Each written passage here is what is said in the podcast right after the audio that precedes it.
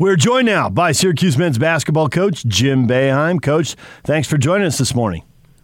Hey, good to be with you guys.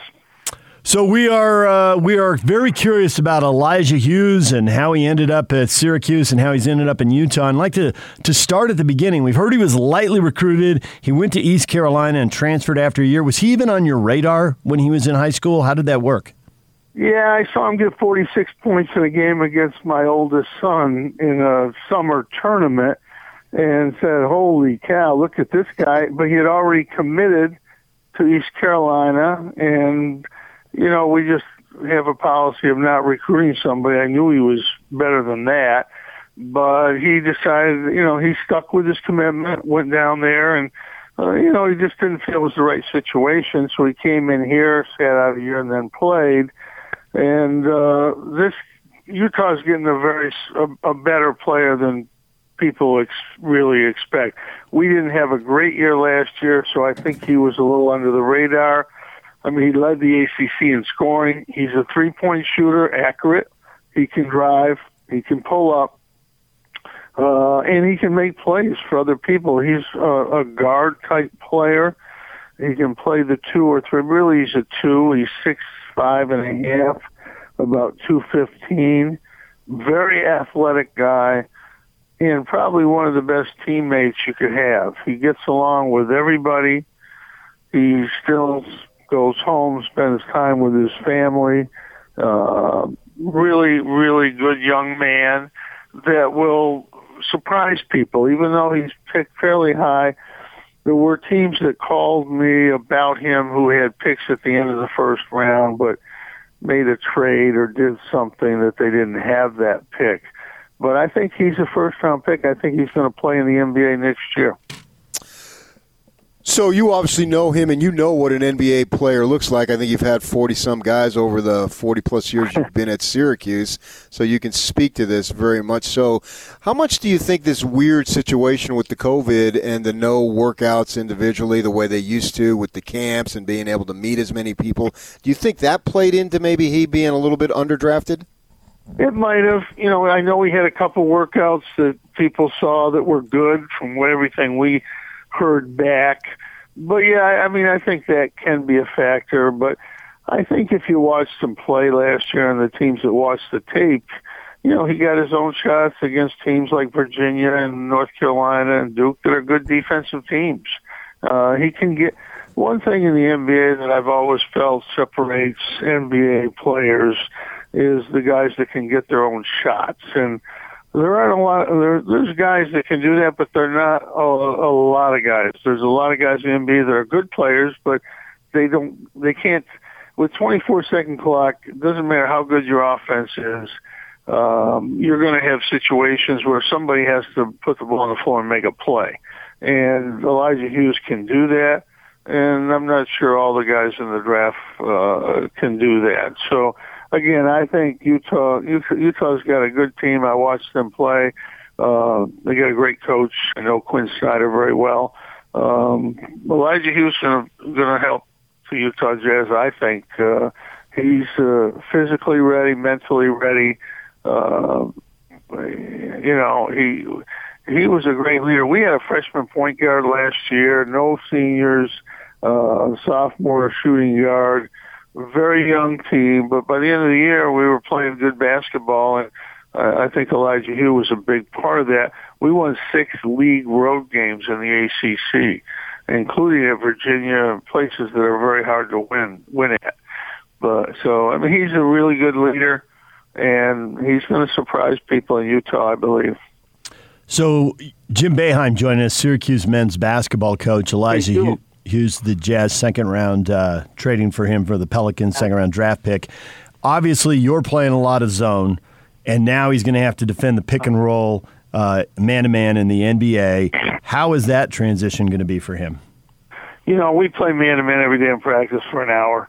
You know, I think people forget that. I mean, we are a, zone team during the game, but during practice, we play every day for an hour. We've had, you know, Dion Waiters and Jerami Grant and a bunch of players who've gone on and become, you know, really good, solid NBA players. Michael Carter Williams, uh, a number of guys. Uh, Elijah's a good defender. And uh, the NBA, uh, they play defense the way they want to. They they teach a different. Each team really does something different defensively, whether it's more switching like some teams or you know different ways to play pick and rolls. But Elijah Hughes is a very good athlete, and he can move his feet. And when you can do that, you can learn how to play defense in the NBA. One of the things that's always uh, I've always been critical of the uh, at least the analysts when leading up to the draft, they make it sound like you're ready for retirement if you're 21, 22 years of age. and I, uh, you know, to me, if I can get 10 years out of a kid, especially a second round draft choice, I'm, I don't care how old he is, I'm going to take him.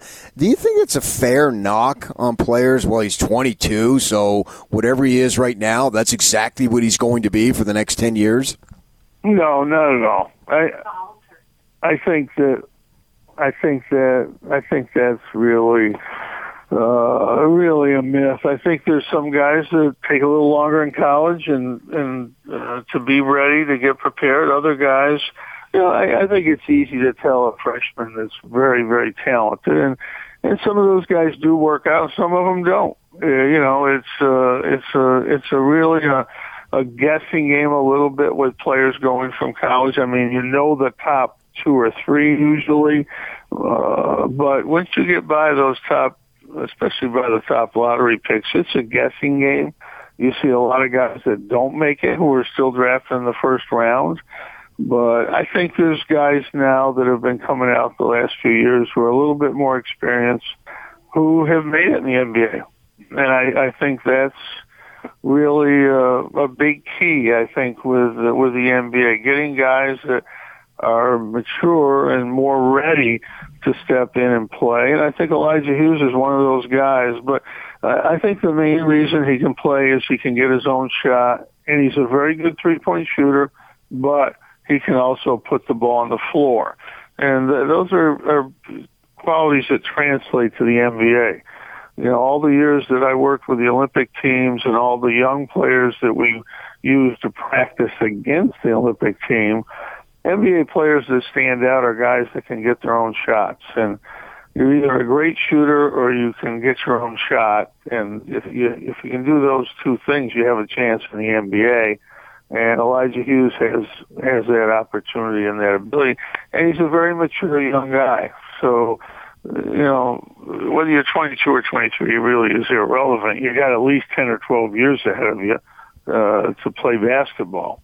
And the other thing, he's never really been hurt. He's always played through everything. He uh, is in great, great physical shape.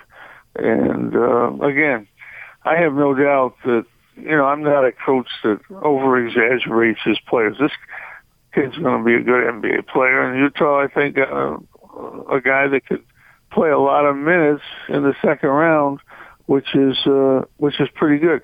It's curious because our last player that was taken in the second round was a guy named Jerami Grant at 39 in the draft. I same forgot. spot. Elijah 38 or 39? I forgot. 39.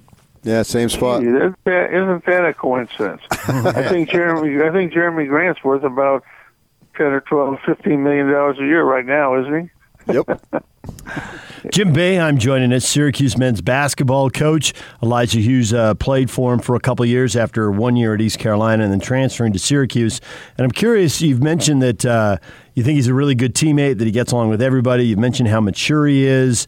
Uh, you know, reading up on his family a little bit, uh, his dad's in information technology at IBM. His mom is a counselor at a methadone clinic. Did you get to know the family much and, and the influences that shaped him? Obviously, six of seven kids, his brothers and sisters.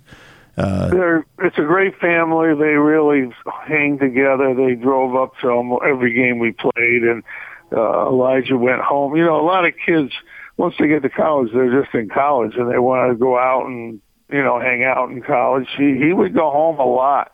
You know, every weekend we'd have a, a couple days off. He he would be home with his parents and family, and you know he, you don't see that that much in kids anymore. Uh, usually once they get, I have a daughter who's in college. Once she gets there, she's there. She's she's not coming home a lot, and she's like an hour and a half away. So yeah, he's a, a really family uh, oriented kid. and uh, he's just a nice kid. I like. I mean, once you touch base with him and you see him, he's just uh, an easygoing, uh, really nice kid who's a very fierce competitor on the basketball court, which is, you know, that's the kind of guy you want in your program. And uh, I, I just think he's going to be a, uh a big factor. Uh, I have to visit him in Utah. My favorite restaurant out there, Valters, is uh, right downtown. So I'll have to try to make my way back, be be out there to, to see him play once once we can get on the road again, which probably isn't going to happen real soon, but hopefully will happen uh, with the vaccine being available now. So you mentioned three or four guys that we know that have gone on to the NBA. I was wondering if you can make any form of comparison with anybody that you've had that's gone to the NBA that we can identify as a possibility in Elijah Hughes. Well, offensively, he's a little bit like Dion Waiters. He's bigger. Uh, Dion's a little more explosive, but I think Elijah's you know a little better shooter, a little big, obviously bigger, uh, a real big guard you know, I've always loved Donovan Mitchell. I think he's from when we played against him at Louisville. He's one of the best players uh, that we played against, and uh, you know, he's that kind of a player. He can put on the floor and make plays. Um, I, I'd say he's a little bit like those two guys. Uh, they come to mind with Elijah. He's really a guy that can shoot it and score the basketball, and yet, you know, he's got good size. Coach Jim Boeheim, Syracuse Ben's basketball coach, joining us. And uh, Coach, uh, before we go, I see what you did there with that nice plug for Valters. That was that was nice the way you just you just slid that in there. Just a little local knowledge here. If you're going to go there for dinner, you have to plan around if the Warriors are in town because Steve Kerr likes to rent the whole place out and they just shut it down. Unless you're tight with Steve and you can get in on his team dinner and he can pay, which I guess you know that'd be good because Valters is a little high end. We've been going there since it was in another location, so I don't know. We've got a little in there. We've been going there for a while, All but right. uh, it's it's a great place. You know, you you don't find an Italian restaurant like that out west too often. Well, well played. That was well done. You just, uh, you know, never miss a thing. That's why, you know, you're Jim Boeheim and it's not your first rodeo. Veteran, veteran move. Veteran move. Well, Coach, we appreciate a few minutes. Thanks for joining us. Good luck. Thank you. Appreciate it.